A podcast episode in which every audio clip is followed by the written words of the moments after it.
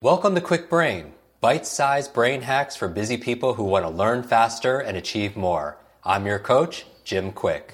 Free your mind. Let's imagine if we could access 100% of our brain's capacity. I wasn't high, wasn't wired, just clear. I knew what I needed to do and how to do it. I know Kung Fu. Show me. Welcome back, Kwik Brain. How do you get into flow for better memory, focus, learning, and performance? So, first of all, what is flow? It's that optimal state of consciousness. You know what I mean, where you perform and you feel your best. You may call it the zone. It's that moment of total absorption where you lose your sense of time, mental and physical ability goes through the roof, and your brain takes in more information per second and it processes it even more deeply. So if you want to learn more, do more, and achieve more, that is what this episode is all about. And I'm bringing you the top expert. I want to introduce you to my friend Steven Kotler. Steven is the New York Times bestselling author of The Rise of Superman and Stealing Fire, amongst other books. He's a director of research for the Flow Genome Project and one of the world's leading experts on human performance. Now, this is a very special session because it's a live talk he did from one of our recent Brain Power conferences to a group of high achievers. You're about to discover four brain hacks to get into flow so you can more easily accelerate and amplify your learning and your accomplishments. So, here's Steven Kotler. All right, so let me tell you a little bit about how to hack flow because while we don't totally understand everything that's going on in the Flow Genome Project is critical to get us from A to B. We do know a lot. So, this is stuff, what I'm going to talk about right now is stuff you may or may have heard before. There are a number, there are nine initial conditions for flow, but four are most important. The first is focus. One of the reasons action and adventure sports athletes have hacked flow so easily is because when your life is on the line, it's pretty easy to focus. When the danger is actually to life and limb, focus is really easy. So there is only one way to hack this if your life is not on the line belief. This, this is based sort of on work done by Herbert Benson at Harvard. But Herbert Benson, Dr. Benson figured out that if you believe very, very strongly, not only in yourself, but in your project. So when people say, oh, you need a goal that's bigger than yourself, this is, as much as it sounds very altruistic and very sweet, and there may be a component there, the real reason is it has to be massively important to you. Really, really important. To hack flow, you need to believe in it as if your life was on the line.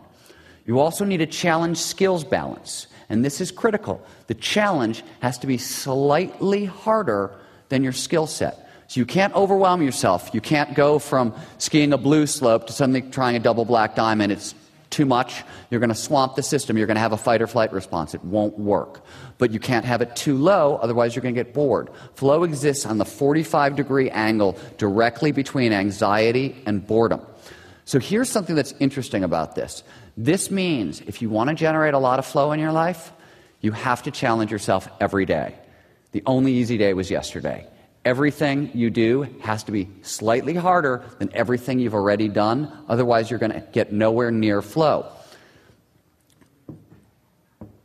Third of all, you need clear goals. So, by clear goals, you can't have a goal like, oh, I want to create world peace. It's too big. You need very specific, oh, today I want to write four pages about world peace. That will get you to flow. The big, giant, hairy goal won't get you there. You need clear, measurable goals that you can see and you can cite. And the other thing you need is immediate feedback. Sports work very, very well for this because obviously you are getting constant kinesthetic feedback. It's a little trickier in business. So, one of the things that happens in business, if you're only meeting with your employees once every six months to give them a performance review, once every three months to tell them how they're doing, not going to work. Not enough feedback. They're not going to know where they are. They're not going to have access to flow. Now, this, is a big stumbling block. We know that flow underpins most breakthroughs, it drives most creativity. And if you want your employees, having a six month annual review with them to go over their progress, not going to get it done. So, the other thing that is really, really, really, if there's one slide I show you that's the most important thing for hacking flow, it's this one. Most people believe that flow is actually one state. It's not. It's four states that we know of, but maybe more.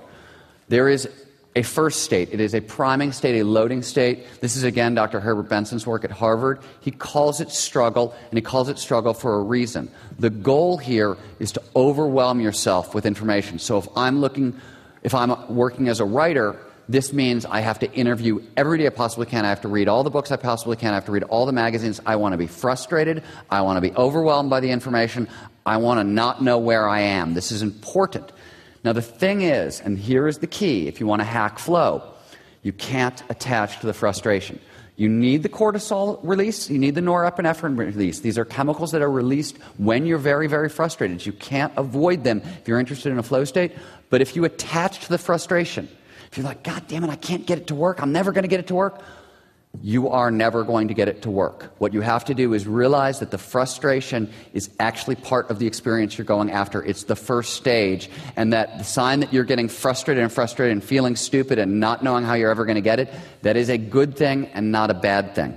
The next stage is a release. It's a moment of absolute relaxation. Herbert Benson calls it the relaxation response. A lot of people go for walks, go to movies, have sex, anything that absolutely takes all that struggle out of your mind. You can't think about it, you have to relax completely. Then you get your flow state. The thing about a flow state to remember is it's a very, very big high. If you're not used to having those, you do what anybody else does when they're high. Oh, look, pretty trees that kind of stuff. You have to stay focused. This is a state of ultimate performance. They don't come along every day, and you are being given a chance to stretch your potential like never before. The impossible happens in flow states, so you don't want to waste it. You don't want to waste it for two reasons. One, you'll waste the state.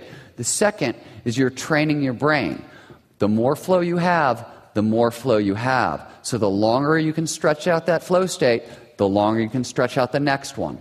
The next thing, and this is very important also, is there is a recovery period. There is a learning and a memory consolidation state. Now, flow, we know, massively amplifies learning and it enhances memory. But the other thing to know is that the neurochemicals that produce flow are expensive to produce. They take a lot of energy. You need certain foods, you need certain sunlight, you need certain vitamins. They're gone from your brain. So, what's going to happen is you're going to be depressed after a flow state. Flow states usually last a couple of hours. You'll go to sleep. The next morning, you'll wake up. You'll probably feel great. A couple hours later, you're going to be really down. You are not going to feel like Superman. You're going to feel like crap. And if you get too hung up on this, if you get hung up on this feeling and you get frustrated again, you're not going to move into the next stage because the next stage, again, is struggle. So, who wants to go from feeling like crap into struggle? You can't get up for it. So, again, just like the struggle phase, you have to know that this is natural, it's part of a four stage cycle, and you can't attach too much to it.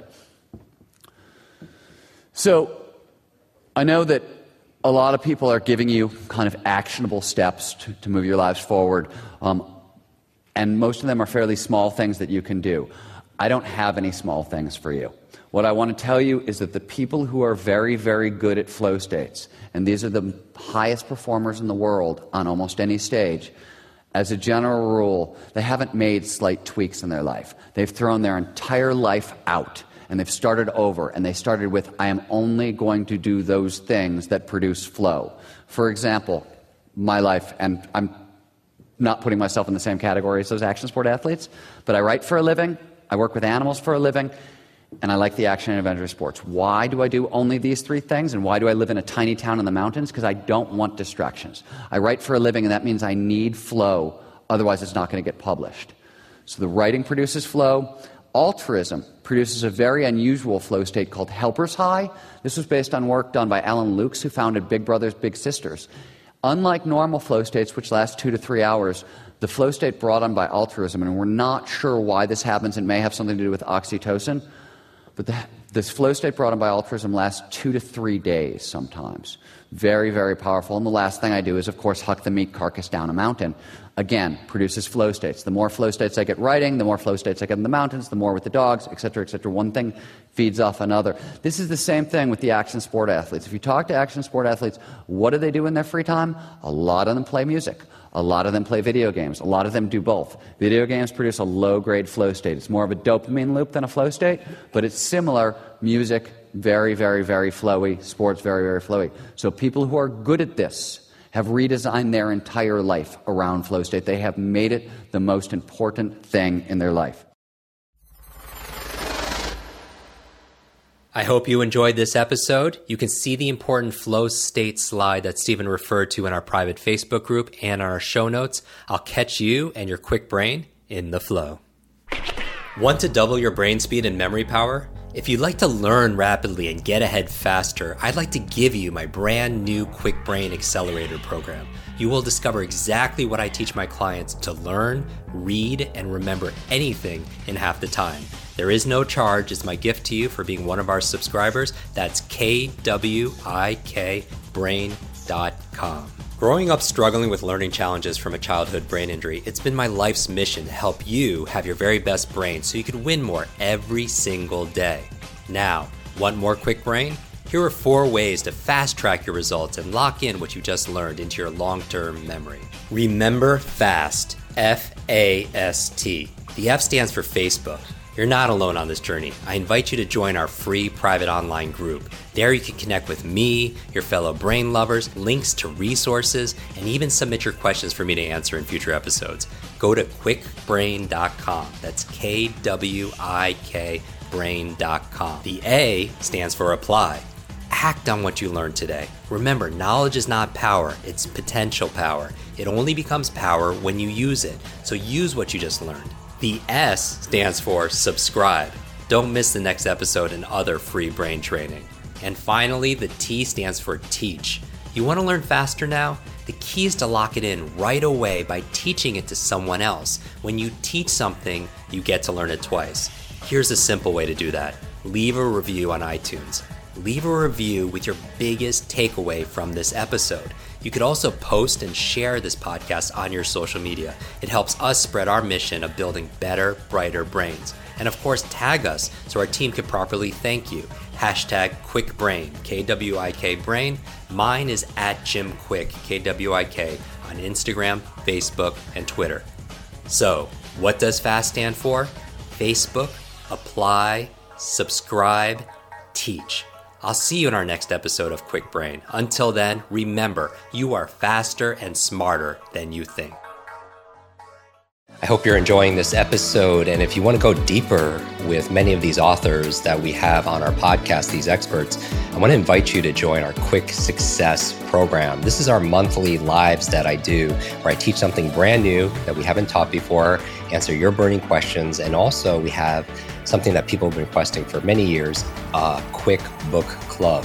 This is your limitless book club where every single month we read a book together, uh, like a book provided by this author. And then we get the author to come online and join us for a one hour uh, share going deeper in these strategies, how to put them into practice. Uh, I share my five tips for how to memorize things out of these books. Many people want to read a book a month or build up to that, and this would be the program. So if you want to join, just go to kwiksuccess.com and get your spot and join us live and get to meet these authors very uh, up close and personal. And uh, back to the episode.